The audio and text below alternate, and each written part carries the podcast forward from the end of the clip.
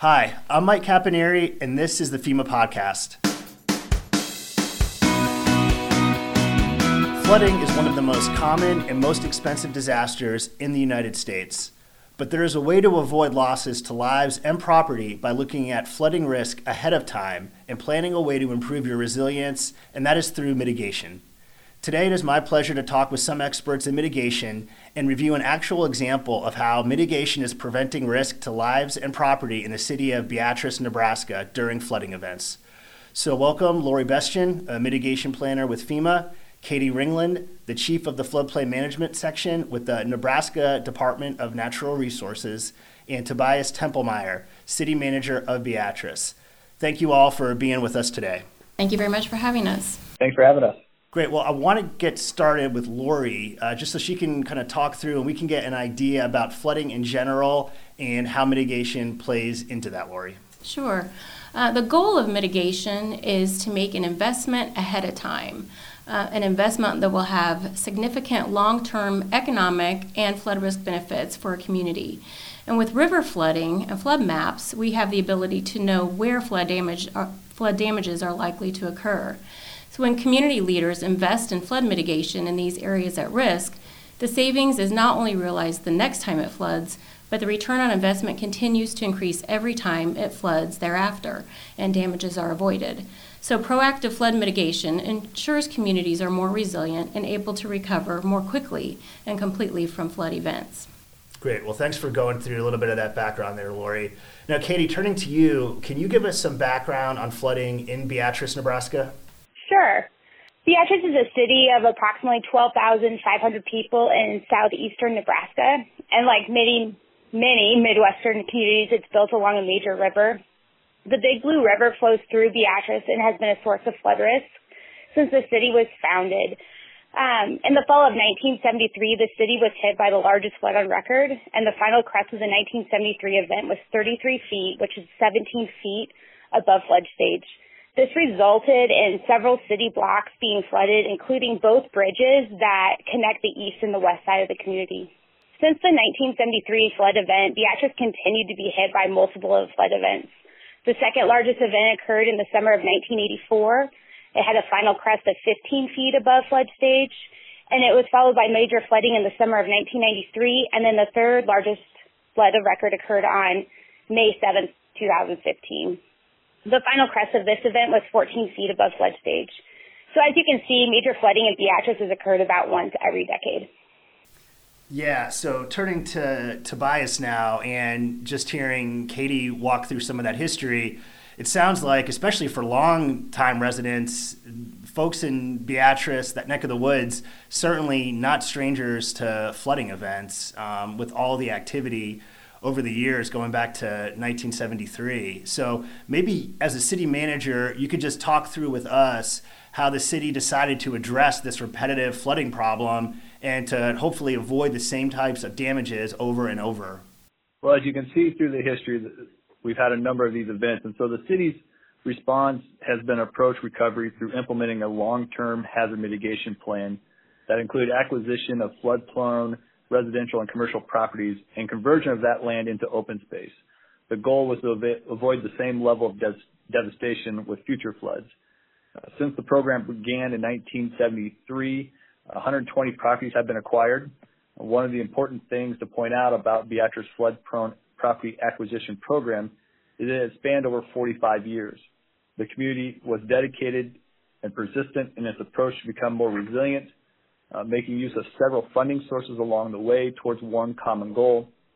Funding sources for the acquisition program over the years have included city funds, private contributions, gifts, uh, HUD community development block grants, FEMA's hazard mitigation grant program funds, uh, FEMA's flood mitigation assistance program funds, and finally FEMA's project impact grants.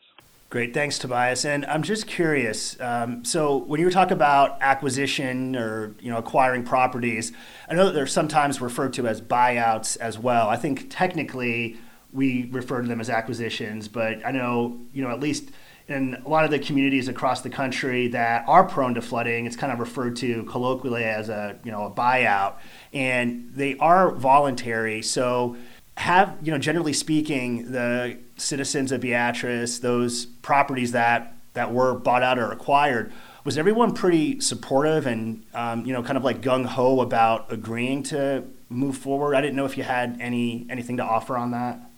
In Beatrice, we've had a lot of support for acquisition of properties or buyouts, whichever we use both terms interchangeably. Right. Um, but we've had a lot of support both from obviously property owners, uh, understanding they don't want to go through the event again, and from the rest of the community, uh, not wanting to see properties continue to be damaged time after time.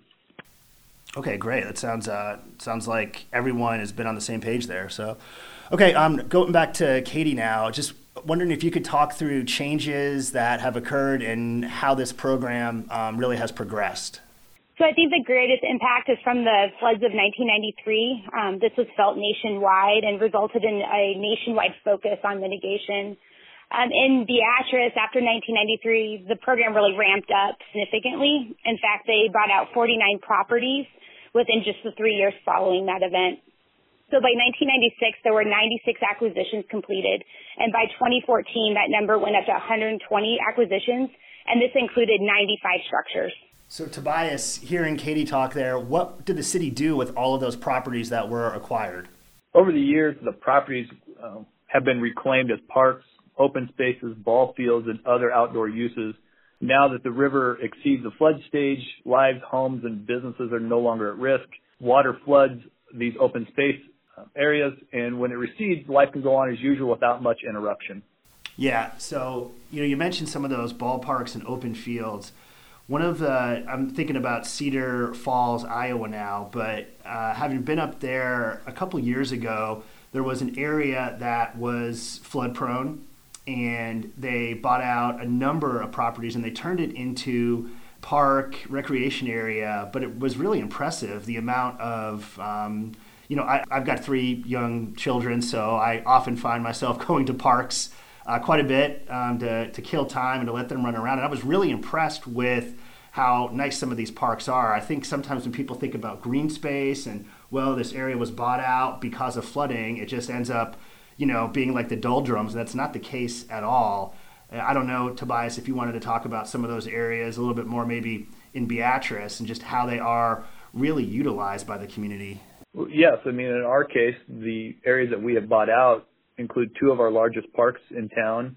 Uh, one of our significant ball field programs is at one of the, the places that we've bought out. We have a bike trail that runs through it. We have a skate park, a soccer field, uh, RV parking. We have a number of amenities that we've added to these open spaces over the years as we've bought them out. That's awesome. So you're making really good use out of that. Okay, um, Katie, can you talk a little bit about the mitigation effectiveness study and of what that means, and um, just provide some insight there? Sure. Um, for this study, the flood losses were modeled using FEMA's HAZUS um, software, which is a loss estimation software. So typically, HAZUS is used as a tool to quantify expected losses of a certain flood, so your 1% annual chance, your 0.2% annual chance. But for this project, HAZUS was used to show the losses avoided from the actual 2015 flood event. Lori is gonna um, is gonna chime in here as well, just to talk about that in a little bit more uh, detail. Yeah, so one of the things that we're um, really excited um, about this mitigation effectiveness study was the use of HAZUS in this way uh, to demonstrate mitigation effectiveness.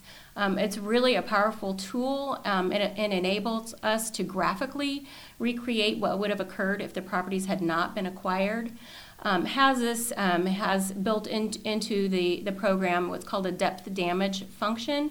And so we were able to quantify avoided losses in terms of dollars saved for each of those 120 properties um, that were purchased. So uh, one of the things we're really encouraging is that all listeners will take a look at the online interactive story map that was done for this project.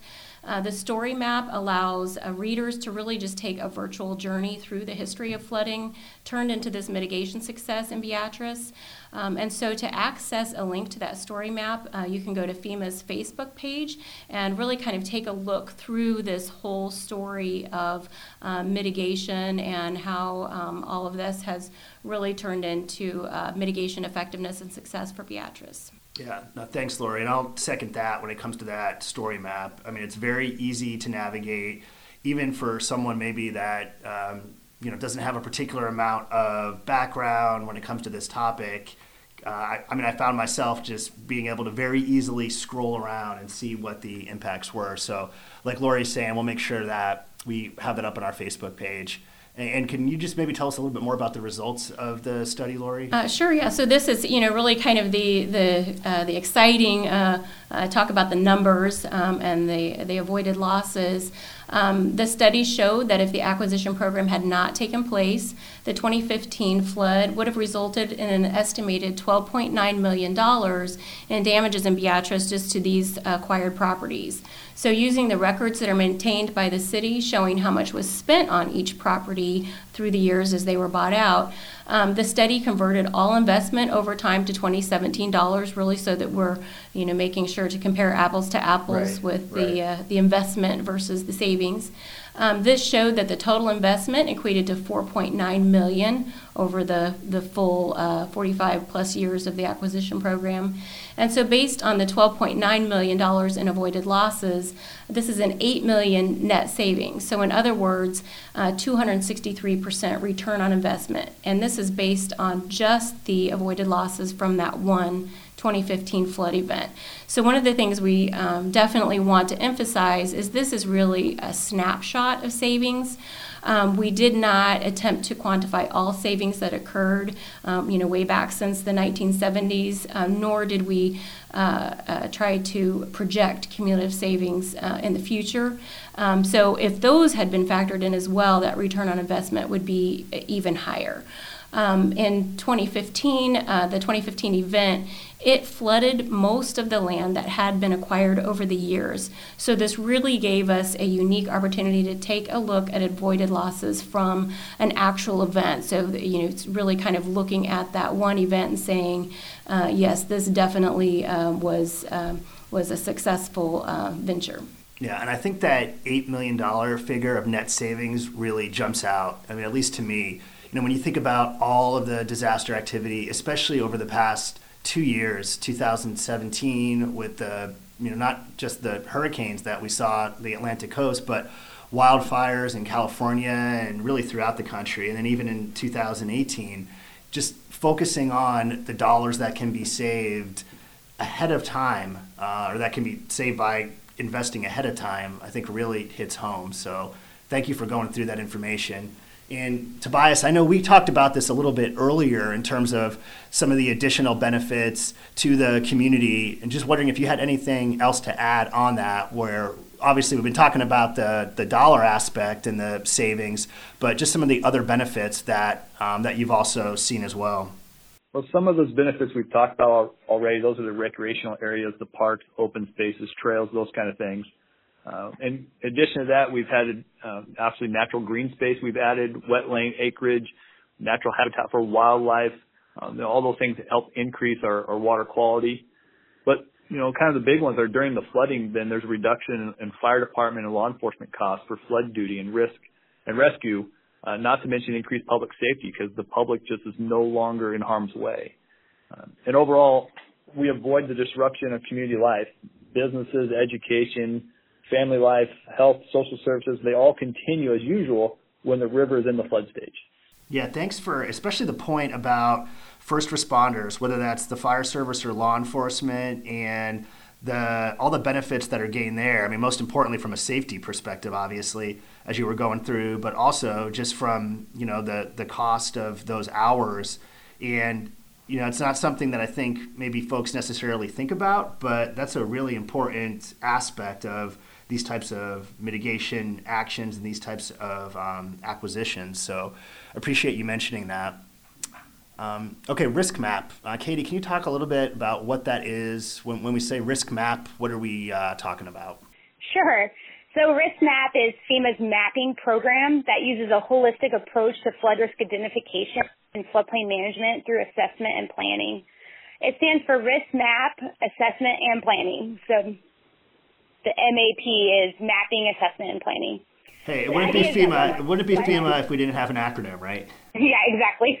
acronym for everything. Yeah. so yeah, people they don't realize that the MAP is an acronym, and a lot of times you'll see they think it's just mapping, like a mapping program, but it actually includes, you know, the assessment and then also the planning afterwards. So that's really what it is, is once a community's uh, risk is identified, their flood risk, they can be proactive about assessing those areas and making a plan to reduce or even eliminate the flood risk. Um, so FEMA's program started in somewhere around 2010, but the city of Beatrice has been using this concept since the 1970s, um, and it's helped them to make informed decisions as a community. Okay, great. Yeah, I, I know we sometimes get caught in uh, acronym world, so I appreciate you spelling that out, and especially with the word map actually being that acronym can definitely understand how that could potentially be confusing. So, um, Tobias, just wanted to turn to you now, and maybe you could talk a little bit about floodplain management in Beatrice over the years. You know, at the outset, Katie gave us a little bit of the history, uh, but just wondering if you could talk about that a, a little bit more. Sure. Since so for over 40 years, Beatrice has been building a strong foundation in floodplain management and risk reduction. Uh, in 1968, our city leaders asked for a flood risk study to map areas at risk. Uh, this resulted in the first flood maps in 1970 developed by USACE. Um, in 1974, the city passed their first floodplain zoning ordinance, which restricted development in identified flood risk areas formalizing effective floodplain management to reduce flood risk for future development.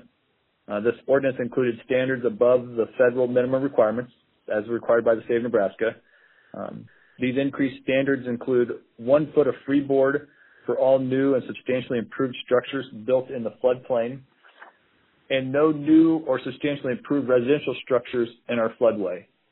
Uh, along with adopting the ordinance of 1974, the city joined the National Flood Insurance Program, emergency program. Uh, this made flood insurance through the National Flood Insurance Program available to homes and businesses here in Beatrice. And in 1977, the city adopted the first official flood insurance rate map and joined the NFIP's regular program regulating development in the special flood hazard areas. In 1985, the FIRM was updated. In 2010, the FIRM was updated to a digital format. Thanks, Tobias, for going through all that. And a, a couple of points that I just wanted to highlight.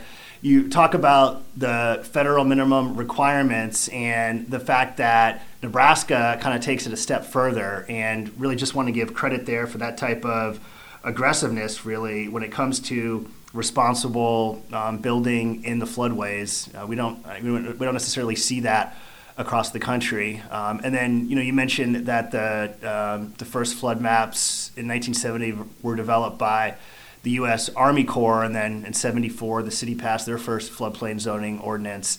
So, I mean, this really does go back uh, a number of years when you think about the uh, just the proactive measures that the community leaders have taken. Um, so, what are the plans to continue the success, making Beatrice even more resilient? Currently, the plans are underway for 2019 update to our all hazard mitigation plan. Uh, even with the success that has been realized from the mitigation done so far, the city realizes that there is more that can be done. In fact, since the 2015 flood, we have acquired uh, three additional flood prone properties and turning those into green space now. And all of the hazard mitigation plan uh, looks at what can be done to mitigate other hazards as well, such as tornado, windstorms, and winter storms. Great. So it sounds like you guys aren't stopping. This is you guys are just going to continue to keep at it. No, we continue to move forward with additional properties and additional methods we can do uh, to increase the effectiveness of our program. Great.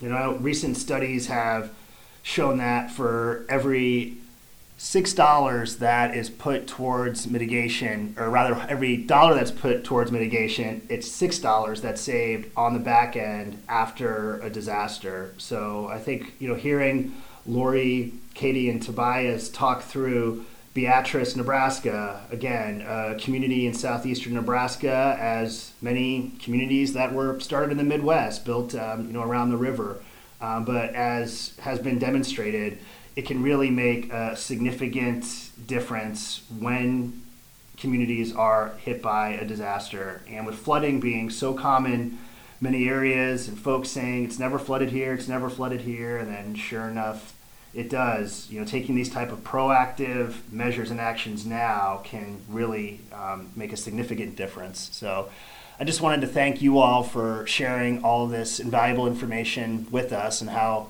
the community has used mitigation to save lives and property from the devastation of flood events. Um, so, thanks to you all for your insights. Thank you. Thanks. Thank you. All right. Well, to learn more about mitigating disasters, please visit our website at FEMA.gov.